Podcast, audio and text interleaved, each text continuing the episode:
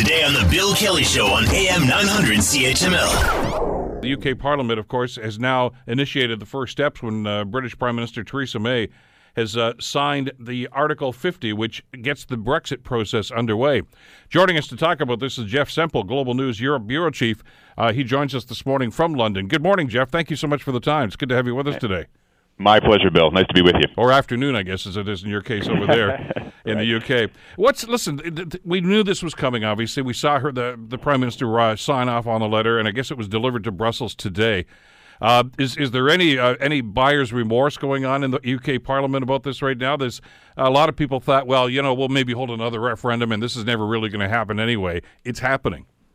Yes, it is happening, and I think that's I think one of the headlines today, Bill, is the you know the sort of the term we'd heard over and over, the Regrexit. This idea that yeah. you know there might there might be a Brexit do over that perhaps you know people who woke up uh, you know that morning more than nine months ago and said, oh my gosh, it's actually happening, might find a way to to undo it, but uh, no, that's not happening. And in the words of the British Prime Minister Theresa May this morning, this is a historic moment, and there is no turning back. And that I have to say seems to be the one thing that the British public agrees on. Even those who voted to remain part of the European Union, according to opinion polls, have now come to accept that this is happening, that there will be no U turns, and that it's time, as the Brits say, to keep calm, carry on, and get these negotiations finally underway and try and get the best deal for both sides. Jeff, do you notice a parallel in what's being said uh, from a number of people over in the UK now that this is officially underway? It was not unlike what uh, what René Lévesque and others in, in Quebec were saying when when they were trying to hold referenda and try to, to separate. They said, "Look, it's just a separation. Everything else is going to be the same. You know, the trade will all be the same. This will all be the same." And of course, the, the federal governments of those days were saying, "No, it's not." And and that's pretty much what we're hearing from Angela Merkel too. Well, that's right, and and you know it's again I'm not on you know again much like Quebec. Uh, part of the the issue is that both sides uh, up till now can get away with saying almost anything they want because no country has really gone down this road before in yeah. the history of this 44 year old union. This remains the, a theoretical, hypothetical debate, but it is about to get very real as these negotiations get underway here now. And speaking of you know Quebec, the Quebec independence debate, we're also hearing rumblings from, Scotland, of course, who the Scottish Parliament voted just yesterday in favor of moving forward with plans for a Scottish independence referendum as a result of this Brexit situation. Uh, so the Scottish Parliament will now officially ask permission from the British Prime Minister Theresa May to hold an independence referendum, though we've heard already from Prime Minister May that that will have to wait until after these ne- Brexit negotiations are complete.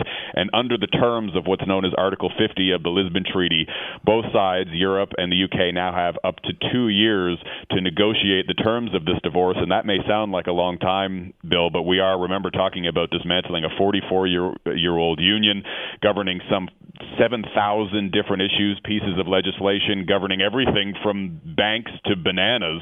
And one of the hallmarks of the European Union is the free flow of goods, of course, but also the free flow of people. There are some 3 million European Union nationals living and working right now in the United Kingdom. There are around a million Brits living and working in other countries in Europe, and even their continued existence in those countries is now on the table as these negotiations finally get underway. And you know, that's a, an interesting point. I'm glad you brought that up, Jeff, because I've talked to a few folks from London who have raised that issue more than the economic and trade issues, which I I guess they assume, well, you know, the, the people up the, in the upper echelons, they'll look after that.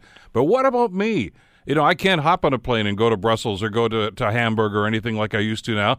I'm going to have to go through processes like we do in any other country right now. And a lot of them are pretty ticked about that. That's right. And I mean, that free flow of people was, I think, the biggest issue in the Brexit debate and continues to be the big issue leading the negotiations. I mean, for Canadians who have never been to, to a European country, it, it is remarkable. You can basically, any European citizen can live and work in any European country, sort of like provinces in, mm-hmm. in Canada in some ways. Uh, and now that is something that many of them took for granted for decades that is, that is now widely expected to come to an end. A lot of British uh, people we've been talking to are hoping would love to have that um, to close the door on the free flow of, of migrants from Europe, Eastern Europe in particular, but they also want to have their cake and eat it too. They want to to, to con- have continued access to the market, the, the world's largest trading bloc that is the European Union, and the free flow of goods without any tariffs. The European Union has said has said, literally quoting, that you can't have your cake and eat it too. That if you want to close the door to, to migration, then you're also closing the door to free trade. Want to hear more? Download the podcast on iTunes or Google Play and listen to the Bill Kelly Show weekdays from 9 to noon on AM 900 CHML.